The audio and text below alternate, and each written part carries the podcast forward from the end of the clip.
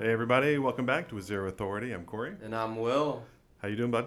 Fine. It's been a different week. It's been a different week. It's a week we're used to at this point. The post tragedy week, particularly relating to gun violence in the United States. I mean, we know the drill, how this ordeal plays out. It's still. It's shocking. It's so funny. You would not be surprised if you felt numb over time. Yeah. But it still is incomprehensible every time it happens. There's that reprocessing of everything. I think it might be different for me, given that I'm a bit younger and I kind of grew up in a Virginia Tech, Sandy Hook, and now Las Vegas kind of world. Yeah. I'm quite used to this, which is a terrifying thing to say. I think what stood out was just the body count. If I'm to be blunt, just the amount of people. Well, and the forum in which it happened, to be such a completely open and public space, to have someone be so brazen as to just open fire on a huge gathering, a huge crowd of people. It's just completely indiscriminate killing. Yeah. You can make sense of it as much as you can make sense of these things when it kind of evil. Yeah, when it targets a particular, I don't know, religion or something else. You look at that and you say motive. Yeah, as broken as those motives are, at least there is a motive. Mm-hmm. The situation we have here, though, is there to date we still don't have any information or any leads on what this person's motives were. Yeah. And I don't know that it's helpful at all to try to guess at any of that. Yeah, definitely because not. It's just grasping at straws. And that's kind of what we're used to in the post shooting kind of media frenzy that we get. Yeah. I think how it takes over in the news cycle is a bit problematic. Yeah. If we are going to have this discussion, I would urge as if media heads listen to our podcast with like double-digit subscribers. But it's gonna happen one day. The biggest problem I think with this is just how often they display the image of the shooter and repeat his or her name over and over and over again. I wonder where they stand with that on an individual level. I can't imagine sitting in that seat and not at some point asking of myself whether or not this is a good thing. It's the formula, right? No matter the situation, absolutely. Whether it's a plane disappearing, whether it's an attack like this, they just apply the same rule, which is grab the most sensationalist part of this, yell and scream about it, and focus it. Expand it, make it the entire story. Make it 24/7. Yeah. Well, I've said this a lot of times, many times before in our past podcasts, and it's just so disappointing to have a media in this country that won't do the best thing by the people rather than the best thing by their advertisers. And sometimes even outlets that I am proponents of, that I consume on a daily basis, I find a lot of the coverage to be distasteful. Yeah. I think sometimes the tone with which it's reported is kind of a little ridiculous. I still think the biggest problem is showing the image of the shooter, focusing on the shooter as a person rather than focusing on what took place.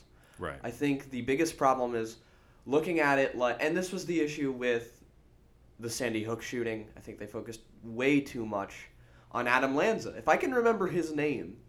Right, it's a problem. Rather than just the guy that murdered all of those children, right. I remember his name, and I remember what he looks like. Yeah, that's a problem because I think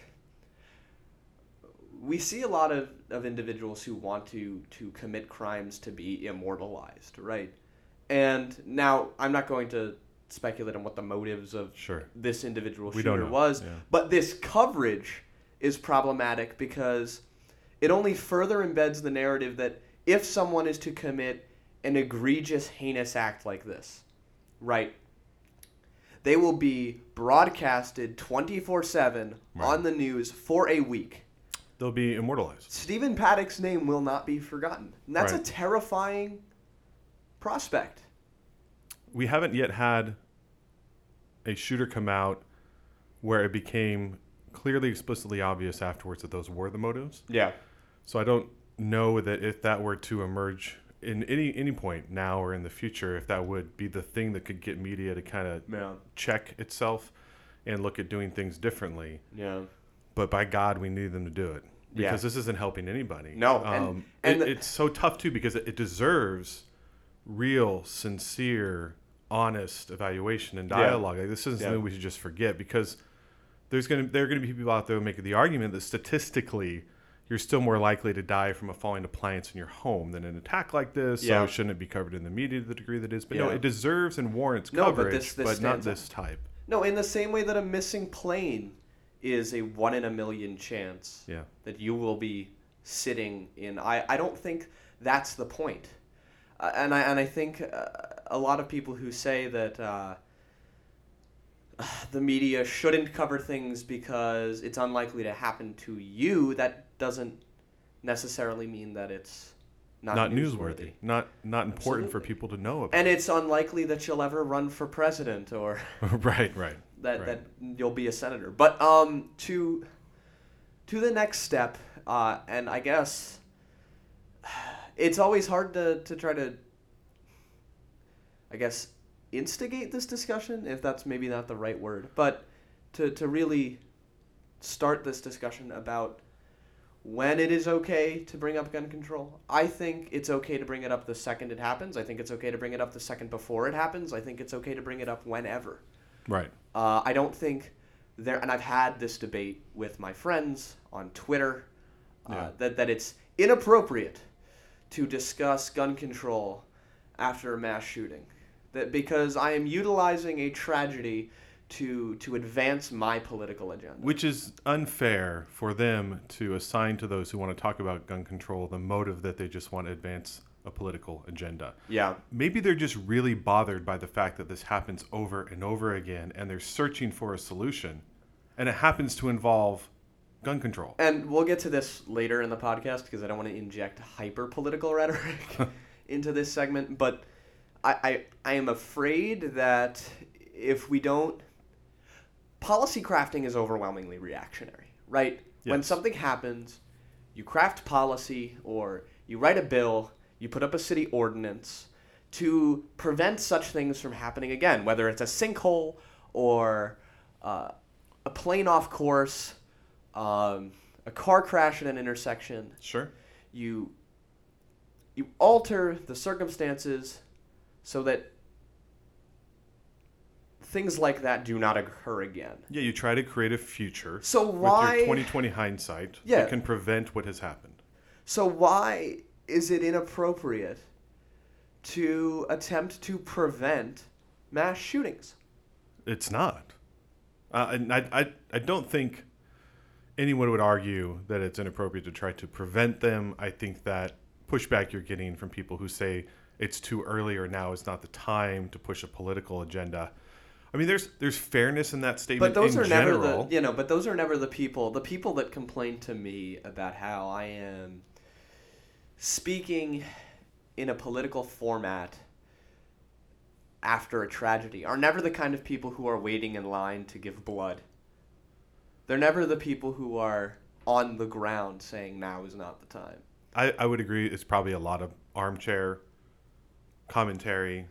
Because you can't say armchair activism because they're not actually advocating for any activity. No, and it's to be expected. It will never go away. There's always going to be this contention around this issue in particular because of its long history and because what the attempted solutions to this problem have been and how much political baggage there is in it. Yeah, what's good that is happening is we are getting to the gun control conversation. It's a small olive branch, but the NRA has come forward and gotten on board with banning the bump stocks. Yeah. But,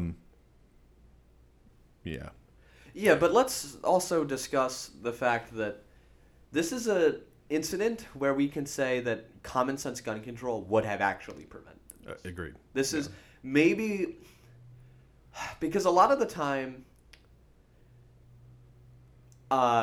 sufficient background checks would have prevented a lot of what occurred, like San Bernardino. Yeah. We actually had a radio show in response to San Bernardino. This is not the first time that our program has actually discussed gun control, and that's creepy. It's part of the American life now. Yep, and we'll get there in 2 seconds, but seamless. But the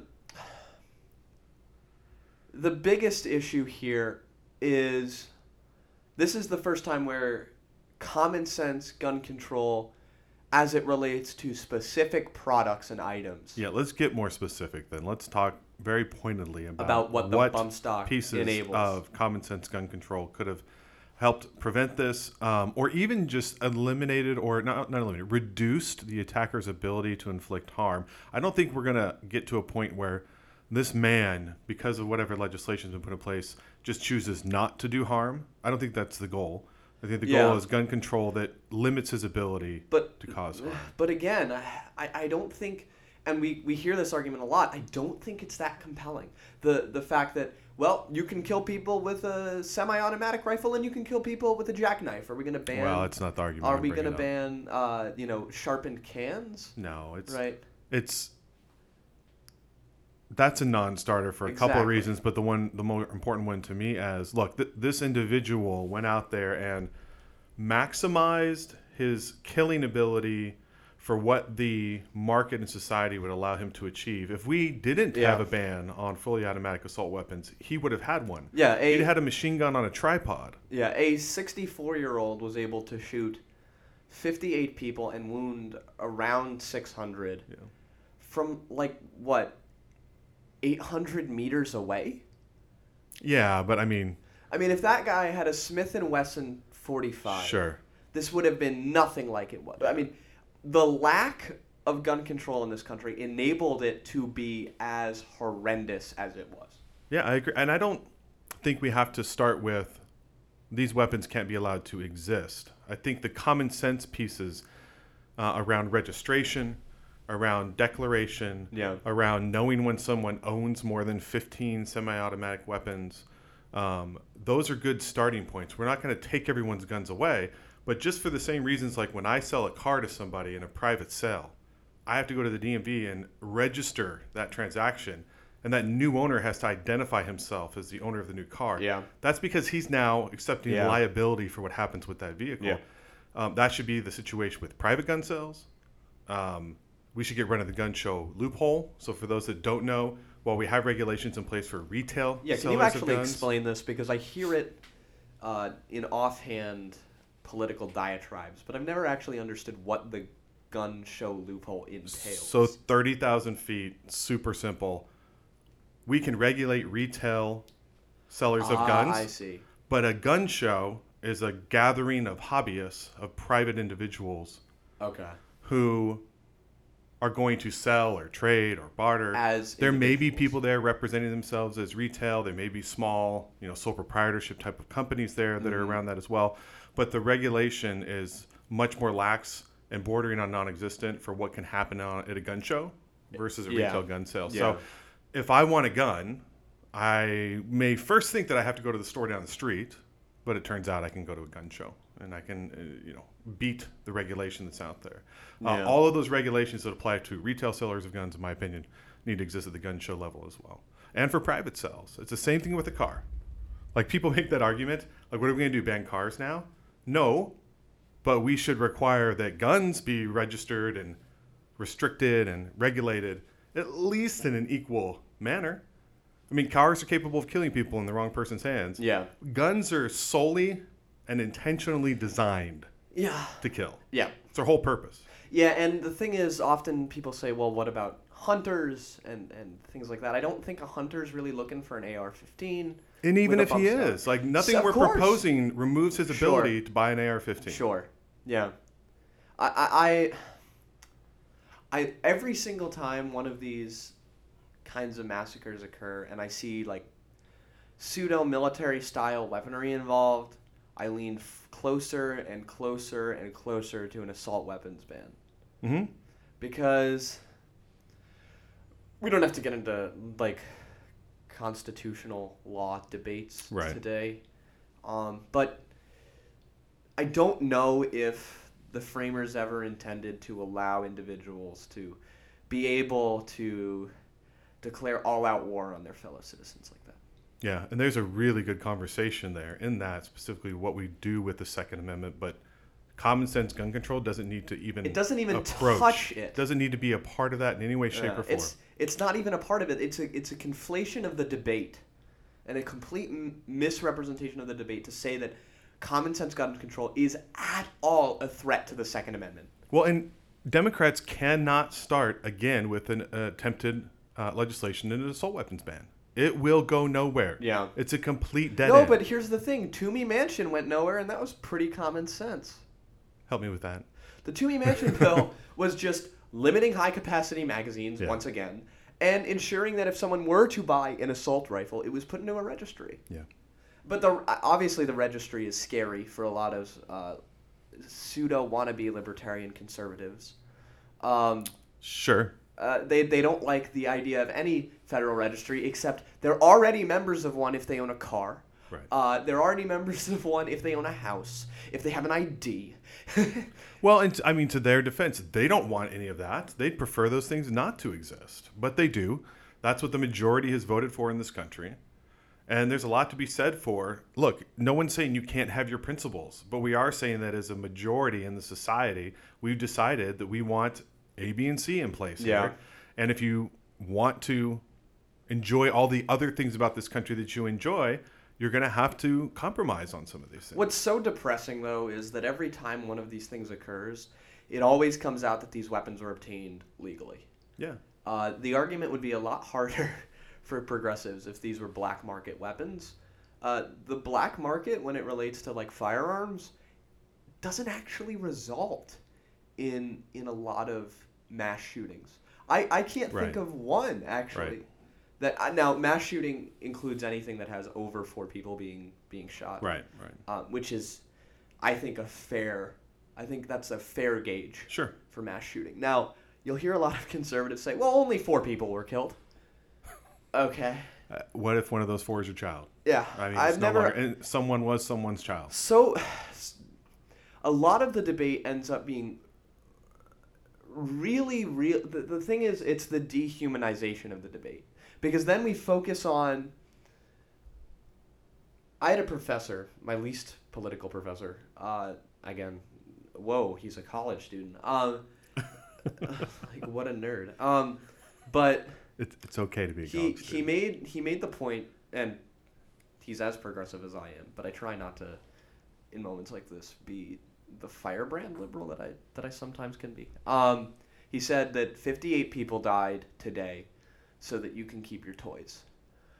I think a lot of people who are gun enthusiasts have sort of a militant perspective on ensuring that something that is no more than a hobby to them remains legal. That's not fair. It's not a fair characterization of them and their motives and their principles to say it's a hobby. For many, many of them, this is about ensuring that the people retain the power of the people in respect to the government, and the government having the ability and the capacity to influence and overthrow them. Principally, that's where 80 to 90% of them will go. Yeah, absolutely. You may disagree with the need for that nowadays. And that's great that... But we've got to characterize them correctly. But that's great that they have that defense. But I do not think it is the core reason why they own. But if you roll up on them like this professor and say, let me talk to you about your hobby. Yeah. That conversation's not going anywhere. Yeah.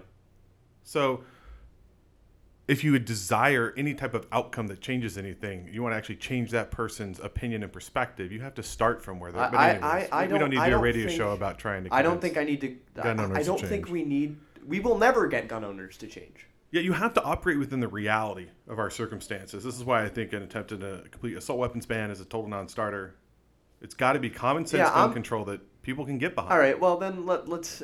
The thing is now, the bar for our shootings keeps going up. I think now the next time 12 people are shot, it will get a half day coverage from the news. We will see half the day dedicated to it because now our standard for media... Absolutely. I think they sell ads for a week on every one of these things. Our standard for mass shootings is now at 58. So my concern is that maniacs who want to commit these acts for notoriety are going to see this as things, A, that they can do, right, and B, that they must do in order to achieve whatever they're looking for. Because you see that when mass shooters are stopped, they had a manifesto that included getting their message out there by a mass slaughter. If you remember maybe it was a year ago when they stopped that guy with all of that ammunition in his car, and then they went back and they found that manifesto. That was the reason he was doing it. Right. So we're always going to have those people. But there's nothing we can do legislatively you are never going to make being a damaged individual illegal. But what you can do is limit their ability to commit such acts. Absolutely. And what you were saying before about the media, you can also make it less... I don't know what the right word is here, less plausible that these fascinations or ideas that they have can play out. I mean, when you put the guy's picture up on television, when you talk about him, when everyone will remember his name forever, that in some way I imagine would romanticize the consideration do something. Just look at how the coverage of all of these serial killers has turned them into... individuals that are as famous as... They get blockbuster movies made about them. Movie celebrities as...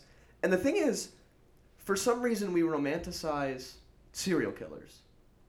But people don't think that same kind of perspective can't be applied to somebody who murders the same amount of people, but in one instance.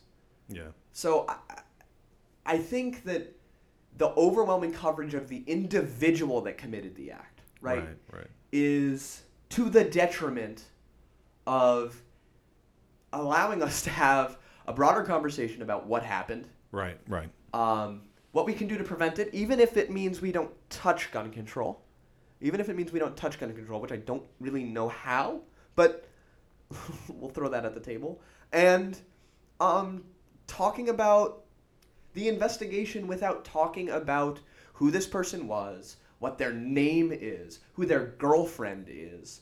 Right. I mean, it's insane. But let's move on because... Yeah, we can move on. But I do want to second your point here. I think it's important to address this from two angles. Common sense gun control, the ways in which the media can improve things, make it a lot better. And I think for you and I, that's probably our joint message if we were to have a continued conversation here about practically what we can do to eliminate something like this, or to reduce something like this. We've acknowledged it can't be eliminated. Yeah. Those are the types of things we'd want to see done. Okay, but moving on. We have another depressing story. Well, you want to stay in this one and go to the political responses on the topic, or do you want to move to another story? Let's talk about the politics surrounding this issue, because we have seen a lot of surprisingly positive responses to this, like the NRA coming out in favor of reforming bump stocks. Yeah. And that would be the response of the responsibility of what department again? Well, to be fair in this situation, if we can see the NRA partner with industry and change this without needing government involvement, that'd be good. More power to them. Absolutely. That's awesome. Like, they're the ones saying that the government regulation is onerous and keeps them from being as successful for the economy as they can be. Get off your ass and do something. Yeah. If you don't like government regulation, police yourselves. So hopefully... I mean, we see more social responsibility from companies that sell coffee. Yeah, completely. Yeah, absolutely. They should be at the forefront of this. Absolutely, considering the things that they manufacture. Yeah. But yeah, so they came out in favor of it. Nobody really in the Senate has proposed any sort of legislation, to the best of my knowledge. It's still... not even a week and a half. Yeah, but we saw Toomey Mansion proposed pretty quickly after Sandy Hook. Yeah. But I think the nature of that crime, and where it was, compelled that response. It's right in everyone's backyard. Yeah. Yeah. Okay, what about Trump? What about responses from this current administration? Nothing. Quiet. It was good to see that he could play the comforter in chief here. Tried to. Yeah, I mean, at least he gave it a shot. I mean, he fell flat on his face with Puerto Rico. So we'll get there. We'll get there. But here, I think the only statement we got was really about the first responders. You know, yeah, I think that's kind of a Republican. It's his go-to as well. Praising the police has always been Trump's thing. Yeah, and the thing is, it wasn't only the police. A lot of the stories of heroism were average folks doing extraordinarily. It was the police too. Like, don't get me wrong. I'm not trying to demean or belittle any of that. Yeah. There's just we got no leadership from Trump on this. No, we didn't. But I remember Obama at the pulpit saying, "How many more times do we have to do this?" Like, you saw a man who was thinking about his children. Absolutely. And the schools they attended. We got sound bites from Trump that we've been getting forever. I mean, and also this is a man. Well, Obama was a man that was sitting in an office that was in a city where all public high schools needed to have metal detectors. Yeah. I mean, this is the reality that we have, and it's disturbing. Yeah. And it's highly concerning. To think that a place where children come to be prepared for, or really just broadly enlightened, can be a violent setting. So let's move on. Okay. Because Trump lacking character and any characteristic of leadership, check. This could get monotonous. Let's move on then. Let's go Puerto Rico. Let's go to Puerto Rico, but let's actually talk about Trump rather than talking around him. Well, holy shit. Let's put the history out there in the background. What happened in Puerto Rico? Okay, so the mayor of San Juan gives a speech. Never mentions Donald Trump. Well, what led up to this? Because I don't think we've covered the hurricane. What led up to this? The ineptitude of FEMA in being able to understand how the internet is out. Okay. We also had a hurricane, Hurricane Maria. Yeah, Hurricane Maria. That came through the island. And it wiped out power for the entire island. That is insane. An entire United States territory is without power and still mostly without power. Yeah, we really need to highlight this here because people are going to see a lot of footage of what happens after a hurricane. Nothing like what happened in Puerto Rico. Like, this is complete devastation as far as wiping out of infrastructure. 90+% of every single building. 90% of all the buildings on the island damaged in some way. This is a resetting of society and economy in Puerto Rico. Yep. So, with that in mind, to FEMA. You'd think they'd be ready to respond to something like this. Oh yeah, but don't worry. This isn't Texas or Florida. These aren't American citizens, right? Yeah. Inform me. I'm sorry. Are these American citizens, Corey? Yes, sir. Okay. Oh wow. So they can come here whenever they want. Oh yeah, yeah. Oh geez. No passport needed. Oh god. Yeah, yeah. Our Major League Baseball ranks enjoy having a large number of Puerto Ricans in them. Like, you see them on television all the time. This isn't some foreign island nation. This is us. And so the mayor of San Juan. By the way, Puerto Ricans are more than just baseball players. Don't take that the wrong way. Yeah. But the mayor of San Juan gave a speech outlining that FEMA needed to do a better job of being able to really conceptualize what the lack of internet means, because FEMA, if you look at this from the mayor's standpoint, was acting like a really disgruntled DMV employee. Yeah. Saying that all of these formalities had not been met, therefore FEMA could not respond. Formalities being official requests submitted, paperwork, emails, et cetera, et cetera, et cetera. They can't. When you don't have power. They can't get sickly people out of the country. Right. How are they going to send email? I mean, yeah. There should be no red tape between disaster. But this goes back to FEMA response to the complete lack of inefficient federal government under Trump. FEMA is underfunded because of this administration. Yes. FEMA, resourcing of FEMA. FEMA is Trump owns that. FEMA, red tape at FEMA. That's FEMA. No, that's not Trump. But the thing is, it's never been as bad as it has been in response to Puerto Rico. Yeah, FEMA's going to get worse at being bad.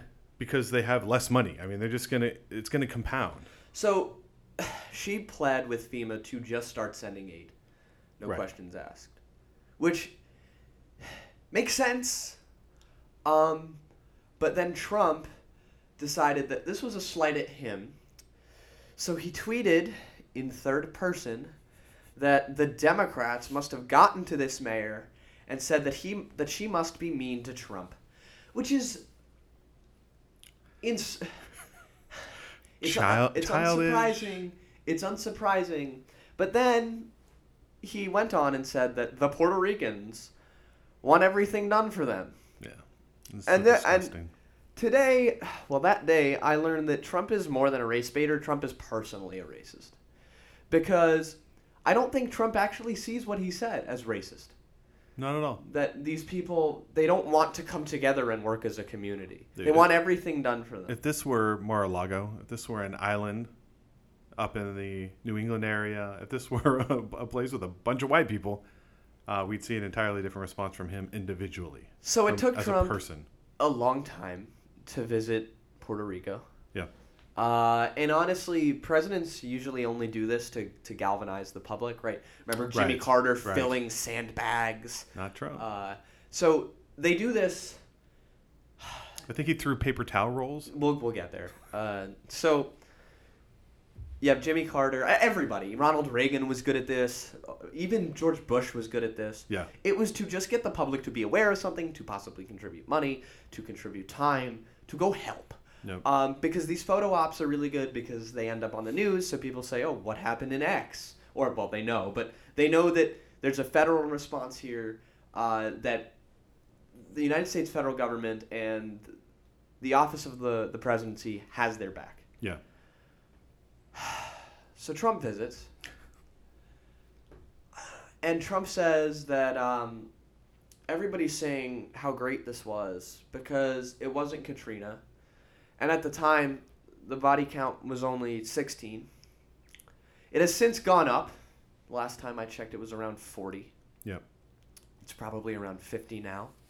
It will continue to climb. Oh, yeah. I mean, and as hospitals continue to go without power, yeah, you can only expect this to get worse. As dense metropolis, populous areas go without, proper plumbing, proper Trump's any oblivious and all municipal amenities. Yeah, it will get worse. But he was saying, "Oh, it's so great."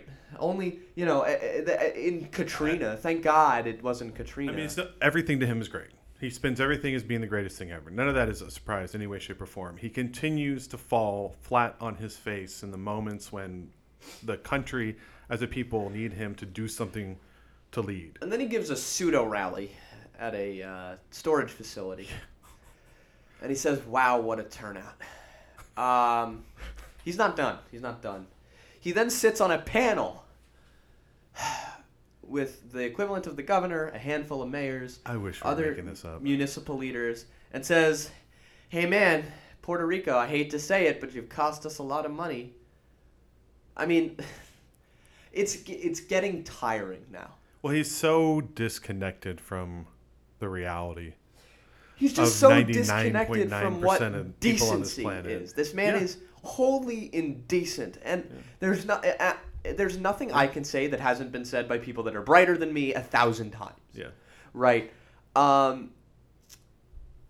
then the worst thing, I think, and this is a small thing, but I truly think it was the worst, was Trump. So everybody has their photo op thing. With Obama, it was talking with the victims, handing out food, lifting these heavy cases and putting them in a truck by himself. With George Bush, he did the same thing Jimmy Carter did. It was filling sandbags, which is, an arduous task. It really, it's work. I mean, and it's hard work. You expect Trump to do work? Yeah. So every president has kind of known how to be the cheerleader-in-chief and the comforter-in-chief and all of these non-official positions. Right. Trump kind of did it with Harvey. He handed boxes to somebody who would then put it in the truck. I think he had it in his hand for 5 seconds. Melania went there in heels. That's not great at Harvey. Not the right look. But I mean, who cares?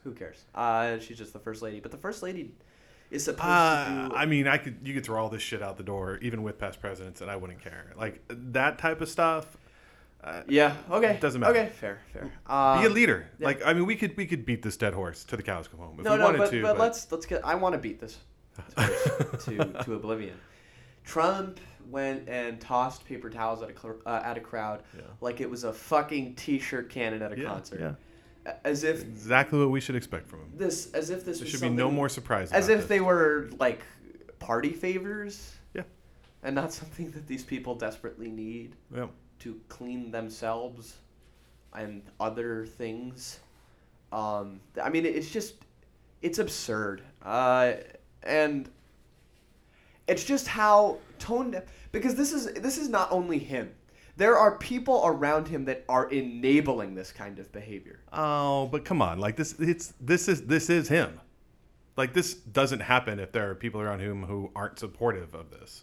Yeah. Like, this is who he is. Like, this is who he is. This is who the circle of people around him are. This is who the secret circle of people around those people are. Yeah. There's a whole crowd of people in West Palm that saw this fucking paper towel throwing thing and thought, way to go. Yeah. I do the same thing. Yeah. I can't imagine going down to Puerto Rico and having to walk around, you know, among the disaster and among the trash. Not people trash, but like the literal trash. What's left of the country. Oh, if they went there, they do the exact same thing. There's a lot of people in this country that probably believe the people are trash. Well, yeah. I mean, if there's anything that this has proven, the lack of media coverage this has received, because it hasn't received a ton of media coverage until the mayor of San Juan accidentally started a fight with Donald Trump. I mean, I remember the only place I could get coverage of huge Maria criticism again to the media was on the Weather Channel. Right. So, I mean, it's just what should we expect? What should be different in the future? Like, fuck Donald Trump, right? We have billions of federal dollars and budget to handle this type of thing. Thank God for liberal celebrities, though. Like, God. I mean, Lin-Manuel Miranda. I mean he's a huge part of this. It took Pitbull to allow people with some decency in them to get out of there. I mean, whatever. This is a rough week. This is a rough show because it's just, what is there to say? There's no light at the end of the tunnel. What is there to say? I can talk about this until I'm blue in the face. I can talk, and the thing is, I can't talk about this with the refined eloquence that it deserves because I cannot. But there is no eloquent way to talk about this. If we're talking about what happened and what the people did that should have done better, there's no eloquent conversation there. We gotta at some point, like the next conversation. And maybe this conversation needs to be the one like, hey, those fucktards over there continue to screw this up. What can we do to make it better? Because I promise you that's the thing that Pitbull was thinking about. That's the thing that everyone who decided to get involved despite how poorly our government was responding. Those are the things that they were thinking. Yeah. So we need to expect more probably of ourselves and of our community as well. Absolutely. Like down here in Florida, there's been a really great response of people, everything from pilots renting planes and flying supplies down, like completely of their own volition. I saw a story about a woman putting together supplies for what were going to be, you know, hundreds of thousands of abandoned pets and animals. You want to do something good? Contribute canned goods to your local church. Yeah, they're responding. It might not be the best outlet, but it's a decent one. And when we go to the polls, think about this kind of stuff. When you consider your frustration with government, consider running. Consider getting involved. I mean, it's something you and I have talked a lot about in the sense of and in the context of, like, man, it's just so frustrating that things seem to go the way they do when it seems so obvious that there's a better solution. What's the problem here? And I do think a huge part of it is the people that are in politics today, that are in public service. The way the system runs, it does not incentivize those that would be best suited for that job to go and try to win those jobs. And I think the easiest response to participate beyond presidential elections. You have to commend Americans that do actually vote on election day, because we have a shockingly low turnout participation rate in even presidential elections. But what's even worse is the midterms. The midterms just further embed these problems. Well, and the turnout we have among college age voters, and I mean, they could this goes back to the very first project you and I ever did, which I'll remember forever. The youth of this country could decide the president every single election if they just voted. Yeah. If they could just get to the polls, mm-hmm. they would determine every single election. Oh, I remember election. That. Yeah. The PSA video. Yeah. And we'll have to show it sometime. Yeah. All right, well, I think on these first two topics, we've kind of reached our limit. So let's go to the third topic. Which is a lot more fun. Let's make it fun. It could be frustrating, but let's make it fun. Oh, no, it's horrendous. Right, I'm counting on you for fun here. But, Tom Price resigned. And holy Tom Price is? Shit. Tom Price was the head of HHS. And which is Health and Human Services. Health and Human Services. He was the bro that was supposed to take down Obamacare. And where's he from? What's his background? Why did Trump put him there? Okay, so he's essentially what he's supposed to do. Okay, first of all, this guy worked in the healthcare industry. He was a congressman, and I believe he was also in statewide politics in two different states, but don't quote me on that. Like in the industry is pharmaceutical sales or executive leadership or a doctor, or what did he do? Do you know? Tom Price was a doctor, I believe. Was he? Okay. This is something we can Google. An on-air Google search for my boy Tom Price. All right, well, while you search, Mr. Tom Price came under fire, and I'm not as well read on this. He's a physician. You have to let me know. All right, so he's a physician. He comes under fire because he loves traveling by jet. Yeah. But not Southwest. Yep, and I was right. He served both in the House of Representatives and also in the Georgia House for a bit. So he's a physician. And you see this a lot of conservative physicians who come out against any sort of affordable health care, which is surprising, but whatever. They're the vast minority. I guess their ideology trumps their life experience. Yeah, their greed. But whatever. Short side note, wife's in med school. Thing that was most stunning to her to find basically when they asked the class, why are you here? About 90% said to make a lot of money. Not the right reason. So that's probably what you get with Tom Price. Not the right reason to do anything. But not the right reason to go into health. Right. Because life saving. It's going to be long hours, whole bunch of work. Yeah. Should be motivated by something other than paycheck. Absolutely. But anyway, sorry, totally derailed you there. Tom Price is a physician. He's a physician. And he was supposed to dismantle Obamacare. And he started, but he became sort of a target because of his preference for private air travel. And this is not new. This is something that is an issue beyond Tom Price, but Tom Price essentially was under fire because of a piece published by Politico and then confirmed by the Washington Post, I believe, that he spent $500,000 on private airfare. Out of his own money. No, none of it. Whose money? Our money. Taxpayer money. Everything from my sales tax to. So I'm sure some of it came from FICA as well. So he essentially indirectly spent $500,000 on private air travel. In 10 months. Yeah. So that's crazy.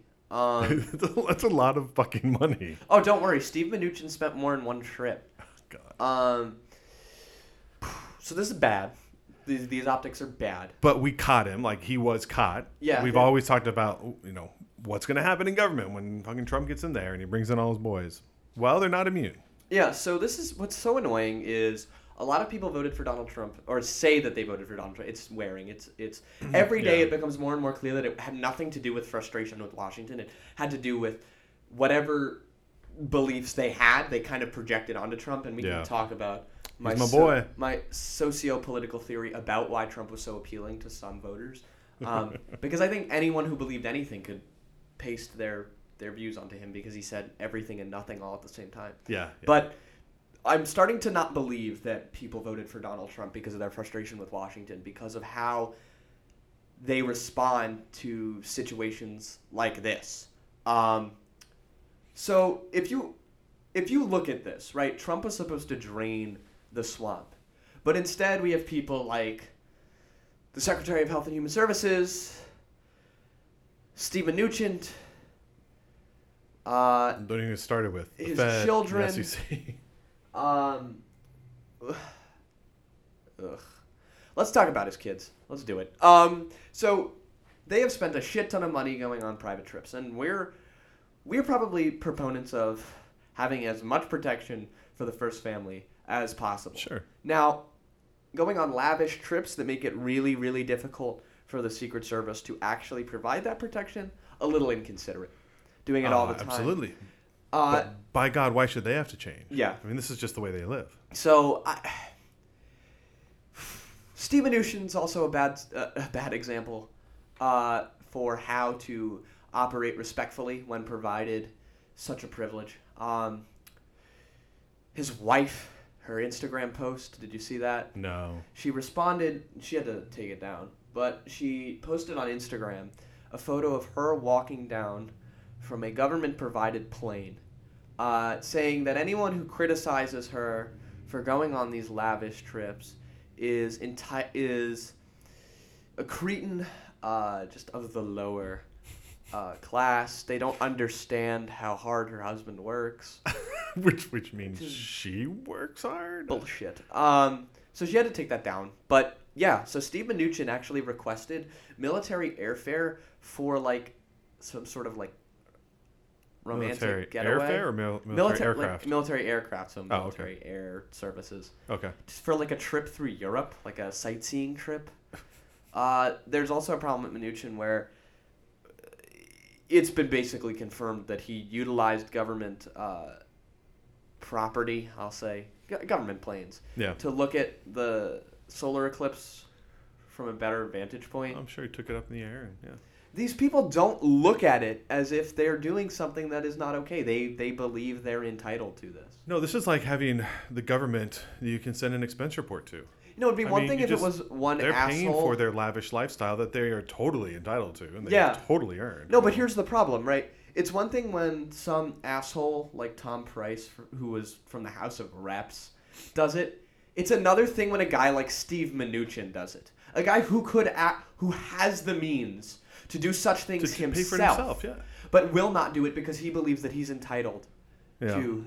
Well, I want to go back to what you said at the beginning of this piece here and propose an alternate theory. I think they were wholly convinced that they were voting for people who would drain the swamp, and they were voting for people who would get rid of lobbyists, and they were voting for people who would get rid of special interests and spending big money.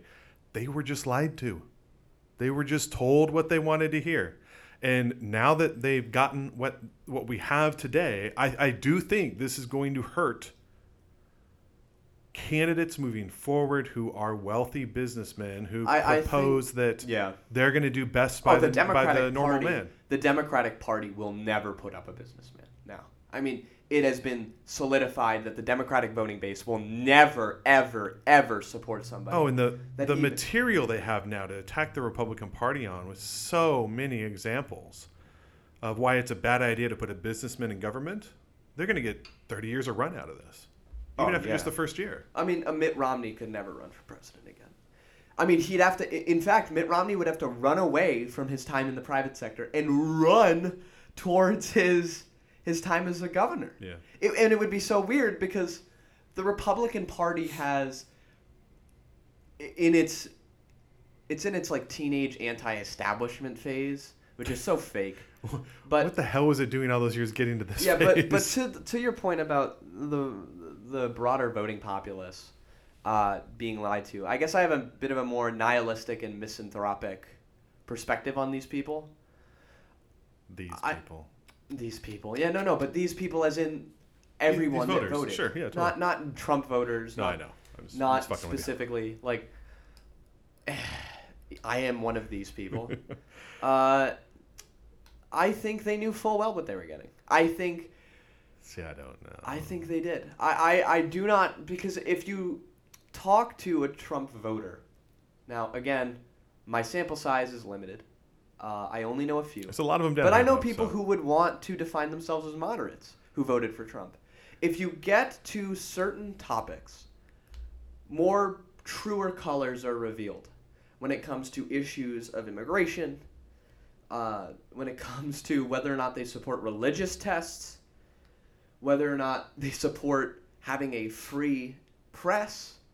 I mean, it's getting concerning now. Well, on those broader topics, I think I would agree with you. And again, we can't just say like all Republican voters are the same, because now, you're talking about a segment of the Republican voters is different than the ones that I'm talking about. Public policy and Gallup have put out polls among college students that they don't distinguish between political parties.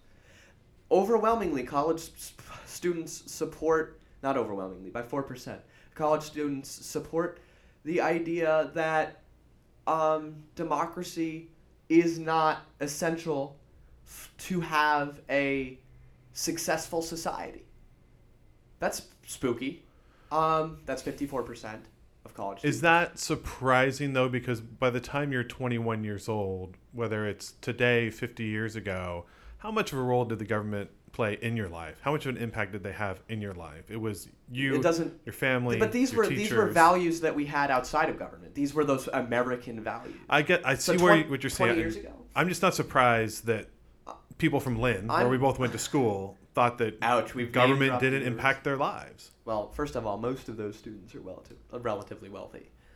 They don't need government in the way that other college students are going to college economic lines, because the United States federal government provides them loans to do so. Yep, that's a great point. So I think you interact with government every day. I just don't think it's. I think it's hard to make the argument that I think these values have dissipated because of the nature of the discourse that people my age are having.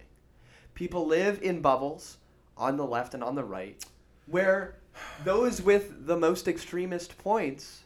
But I think that's because the bubble you grew up in is from Westchester. No. I'm talking about Twitter. I'm talking about Twitter. Yeah, but it's hard to find a different circle on Twitter than the friends that you have already in real life. Yeah, like in your physical life.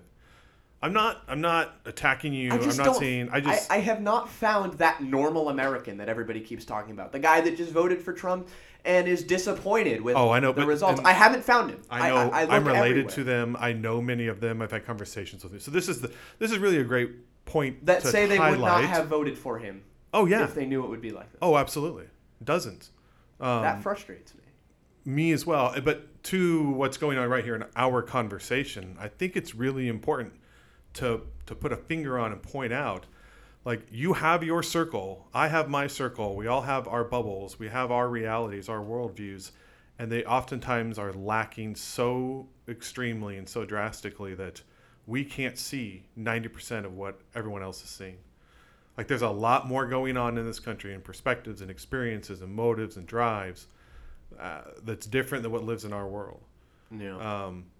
I think it's important to highlight that and to point it out, because I think it's important for people to hear that and for them to remember to bring that into the conversations they have politically. Yeah. But anyways, that point being made, it's going to be very interesting moving forward to see what the Republican Party puts on the ballot, both in local and national races when it comes to business politicians. The party is going to want John Kasich. The voters are probably going to want Donald Trump and Roy Moore. But that kind of runs counter to what you were saying before about you feel like a lot of them have been burned. Do you feel like not enough of them have been burned change what they're offering? This needs to get to 2008 kind of economic calamity. Okay. Where the entire country grows disdainful of leadership. I mean, because if you talk to even Trump supporters, they don't like George Bush. Because there's just a stigma on him. Yeah, he's from the Bush family. That had nothing to do, actually, really with him as an individual. Right. But we'll get to that later. Or never, because who wants to talk about it? Well, not this episode. So, yeah. I think there needs to be a concrete consequence that impacts people. Yeah, in their wallets. Financially. Yeah. So... Well, so... Then maybe we need to hope that tax reform goes through. The Republican version of tax reform that goes through. God, we're Machiavellian.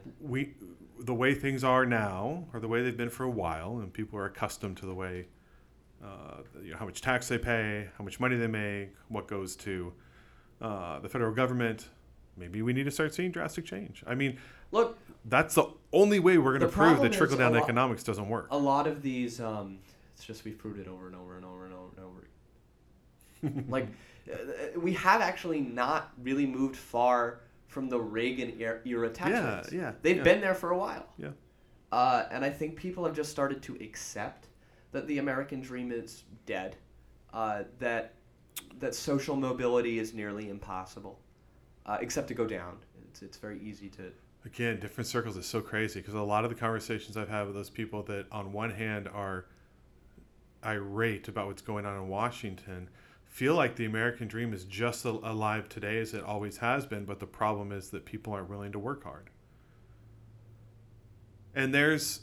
You know, that's an entirely different show. That's at least an hour-long conversation we could have with all the particulars there. But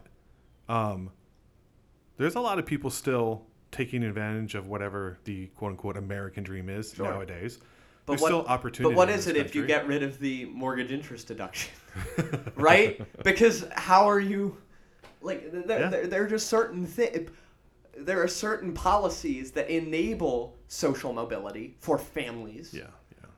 I don't think that cutting the corporate tax rate is going to tell corporations, hey, maybe now we can raise wages. I agree with you. I agree with you 100%, but that's why I'm saying maybe it needs to happen. And that's the point I made in conversation earlier. A lot of the discussion surrounding why communism doesn't work is identical to the discussion that surrounds why sort of...